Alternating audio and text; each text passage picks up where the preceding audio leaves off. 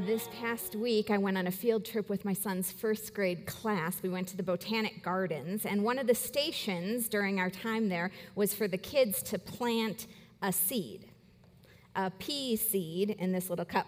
Now, if you've ever done that with elementary age kids, you know how this works. Uh, basically, they you know plant it in the dirt and uh, bury it under the soil, put a little water in, and then they look at you and they say, "So when? Why isn't it growing yet?" I go, why isn't it? What's going on? And the wait is hard. And that was awesome. and this is Easter. We're so honored to be celebrating with you today. Today is the day that we remember that Jesus, like a seed, was buried and rose again. And that is what we celebrate today. And so today we're going to talk about hope, and that's a good thing because Hope is one of those things we can't live without.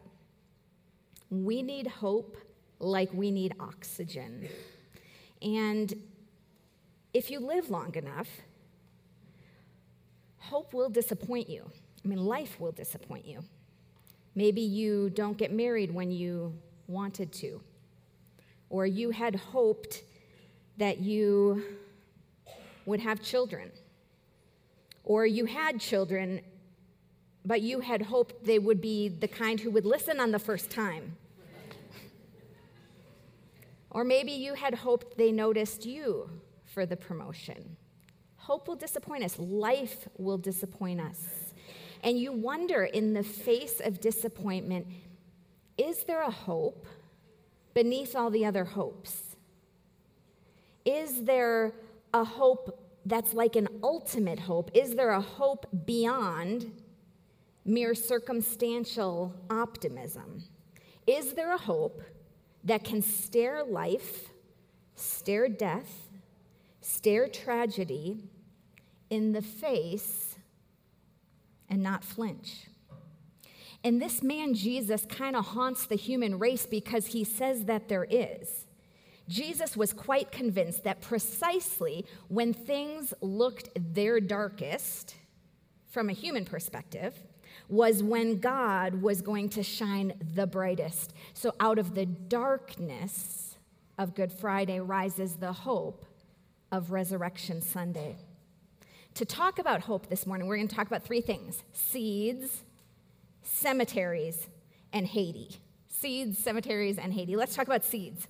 Jesus talked about seeds one time. He said these words Very truly, I tell you, unless a kernel of wheat falls to the ground and dies, it remains only a single seed.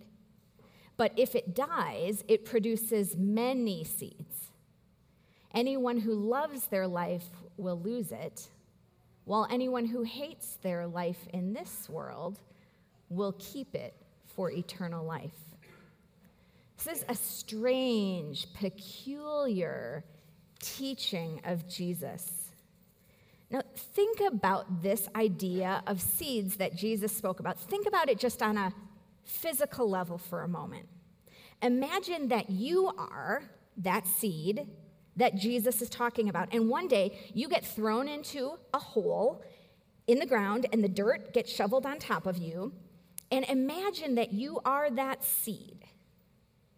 You're probably thinking in that moment, I guess it's all over now no air, no light, no sunshine, covered by earth, can't move, can't see, you are probably thinking, this is the worst. This is the end. I've just been buried. And then this strange little miracle occurs. And it's so common, we almost forget just how miraculous it is, but it still is. Something, we don't know what, high above the earth says to something deep within the seed, rise up. And it does. And a little shoot starts to reach up out of that seed through the earth and towards the sun. And little shoots shoot down into the earth for nourishment. And what had looked like the end for the little seed turns out was just the beginning of something good and true and beautiful and new. What looked like the worst thing for that little seed turned out actually to be the best thing, the only thing. The seed wasn't buried, it was only planted. The scriptures say this Christ died for our sins. According to the scriptures, he was buried. He was raised on the third day, according to the scriptures. Why does it say that little phrase, on the third day? And if God is going to raise Jesus from the dead, why does he wait till the third day to do it? Why didn't he just raise him right away, Good Friday night? Why does the author have that little phrase, on the third day? Turns out that's an important part of this story and my story and your story too. So, in the Jesus story, we have three days. Day one is the day when Jesus dies on the cross and is buried. And you and I will have Friday sort of days too. Friday's the day where something dies and gets buried. Sometimes that's a person, sometimes that's a dream or a hope or a wish. But on Friday, something dies and gets buried.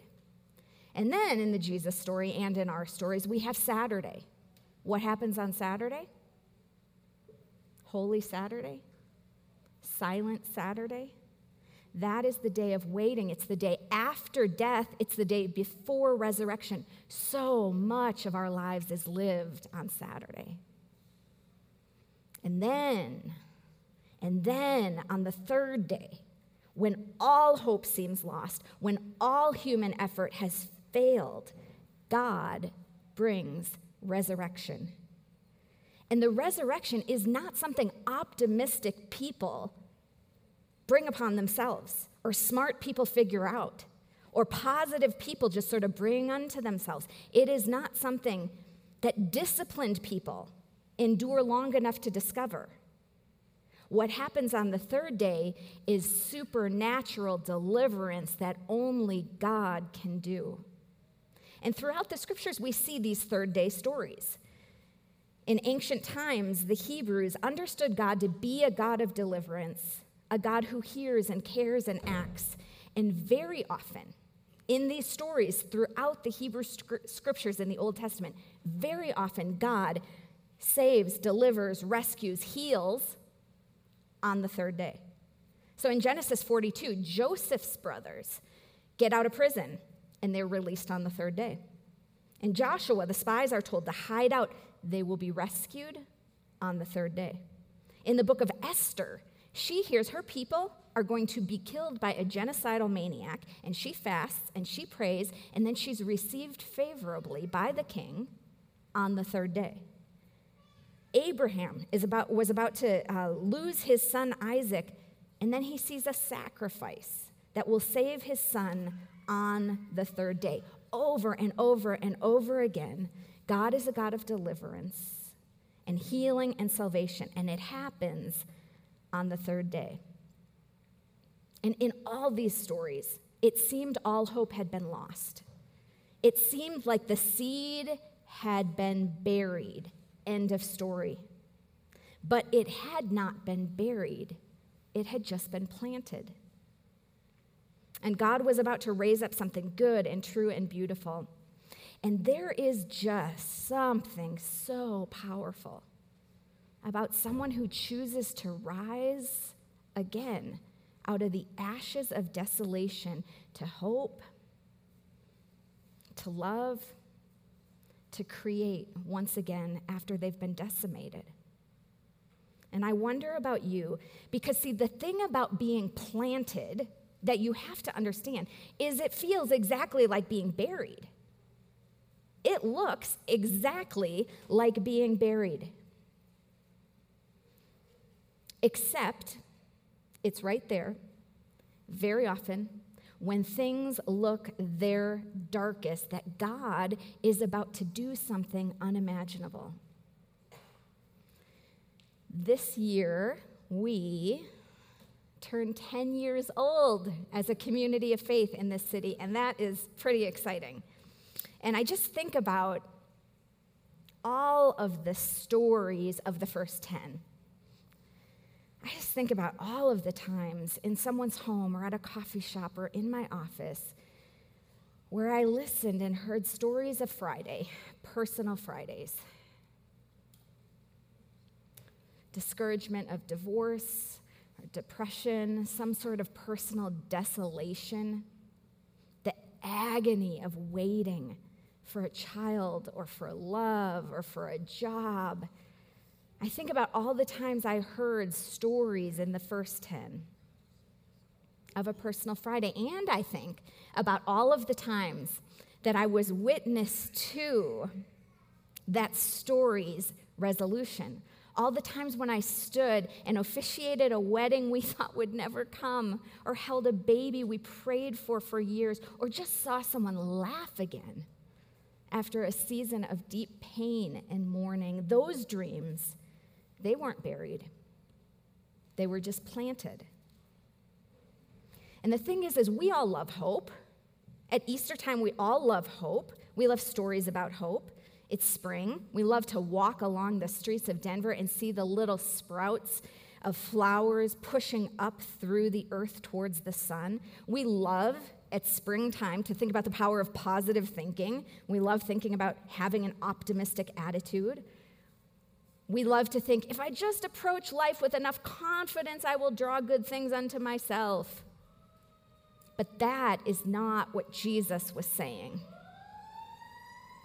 Jesus is saying nothing like that.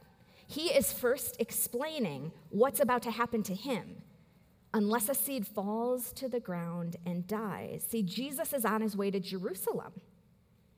He's going to die on a cross. He's chosen to die on a cross. He believes if he dies on a cross, something terrible and something wonderful will happen. A great power will be released in the world that could not happen if he did not first die.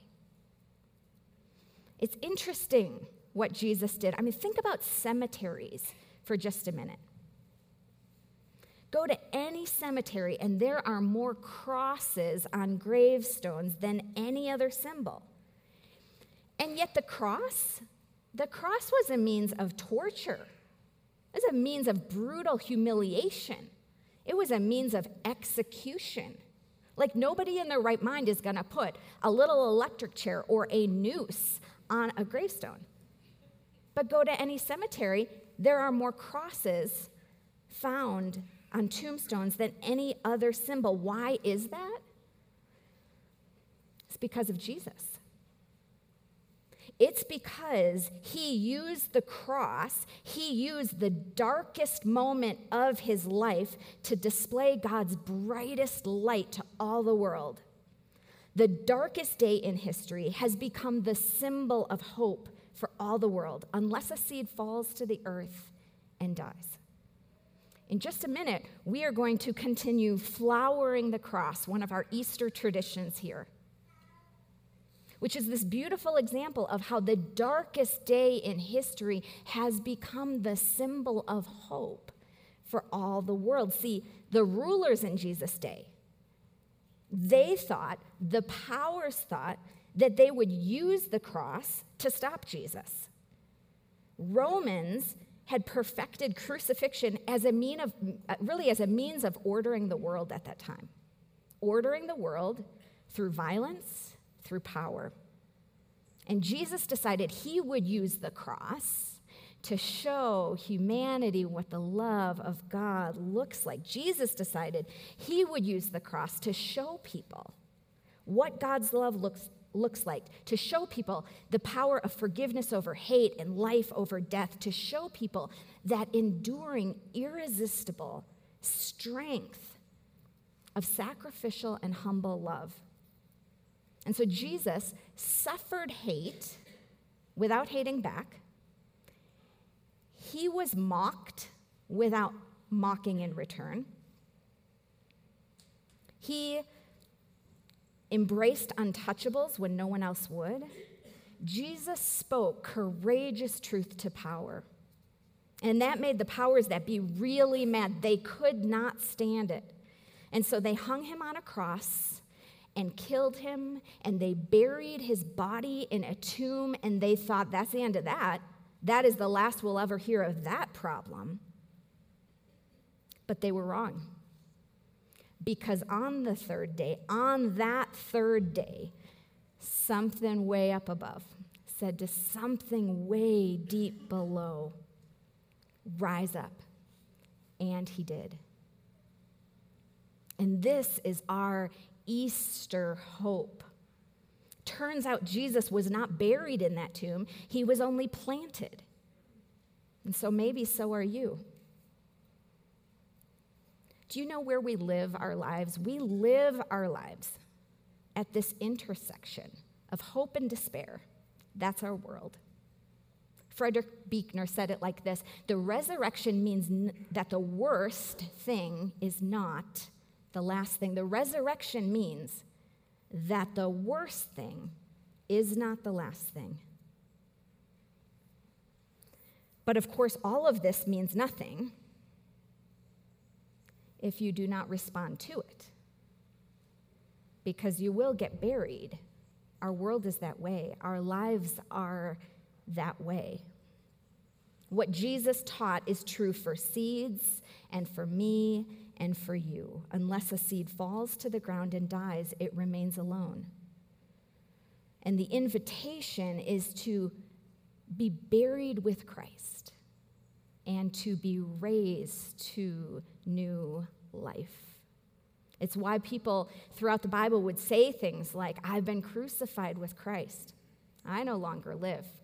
Christ lives in me. The life I live, I now live by faith in the one who loved me and gave himself for me. Unless a seed falls to the ground and dies, it remains alone. But because of the third day, because Christ has risen, we too can rise. And when it seems like you have been buried, maybe you have just been planted. In Romans, Paul says these words If the spirit of him, who raised Jesus from the dead dwells in you. He who raised Christ from the dead will give life to your mortal bodies also through his Spirit that dwells in you. This is our hope, a hope beyond mere circumstantial optimism, a hope underneath all the other hopes. On January 12th of uh, 2010, Port au Prince, Haiti, capital city of Haiti, was buried in an earthquake. Infrastructure totally wiped out, technology totally wiped out, homes buried, 100,000 lives lost that day. And that night after the earthquake, the aftershocks were rolling through the ground. Almost all of the residents of the city and the surrounding countryside decided to just stay outside that whole night and those first few nights after. They stayed outside all night, torn with grief and fear, to see that their homes had been buried. Some of their loved ones had been buried. And the dreams for their city buried along with it. An article in NPR summarized it this way For the Western Hemisphere's poorest country, the earthquake that hit Haiti was an especially cruel blow. Despite this, it's hard to find a Haitian who doesn't profess a belief in a loving God. And on that night, when all was lost, no power, no electricity, no infrastructure, do you know what countless people did that first night? Do you know what they did that night as the sun set and the moon became their only light? They sang. All throughout the countryside of Haiti, those first few nights, people sang out in grief and lament, in prayer and in hope. When everything around them had been buried literally, they still had a song. Many of the Haitian people had something that some of us have almost lost, and that thing is hope. Hope not based in mere circumstantial optimism, but a deeper hope, an ultimate hope, a sort of hope that can look tragedy in the face and still sing. A hope that's an anchor when your life is literally sinking. A hope that produces a song that rises up out of the rubble. Here's the thing because of Easter, you can have it too we can have it in our homes, that kind of hope. We can have it in our churches too. Why? Because Christ has died and Christ is risen and Christ will come again. Let's pray together as we close.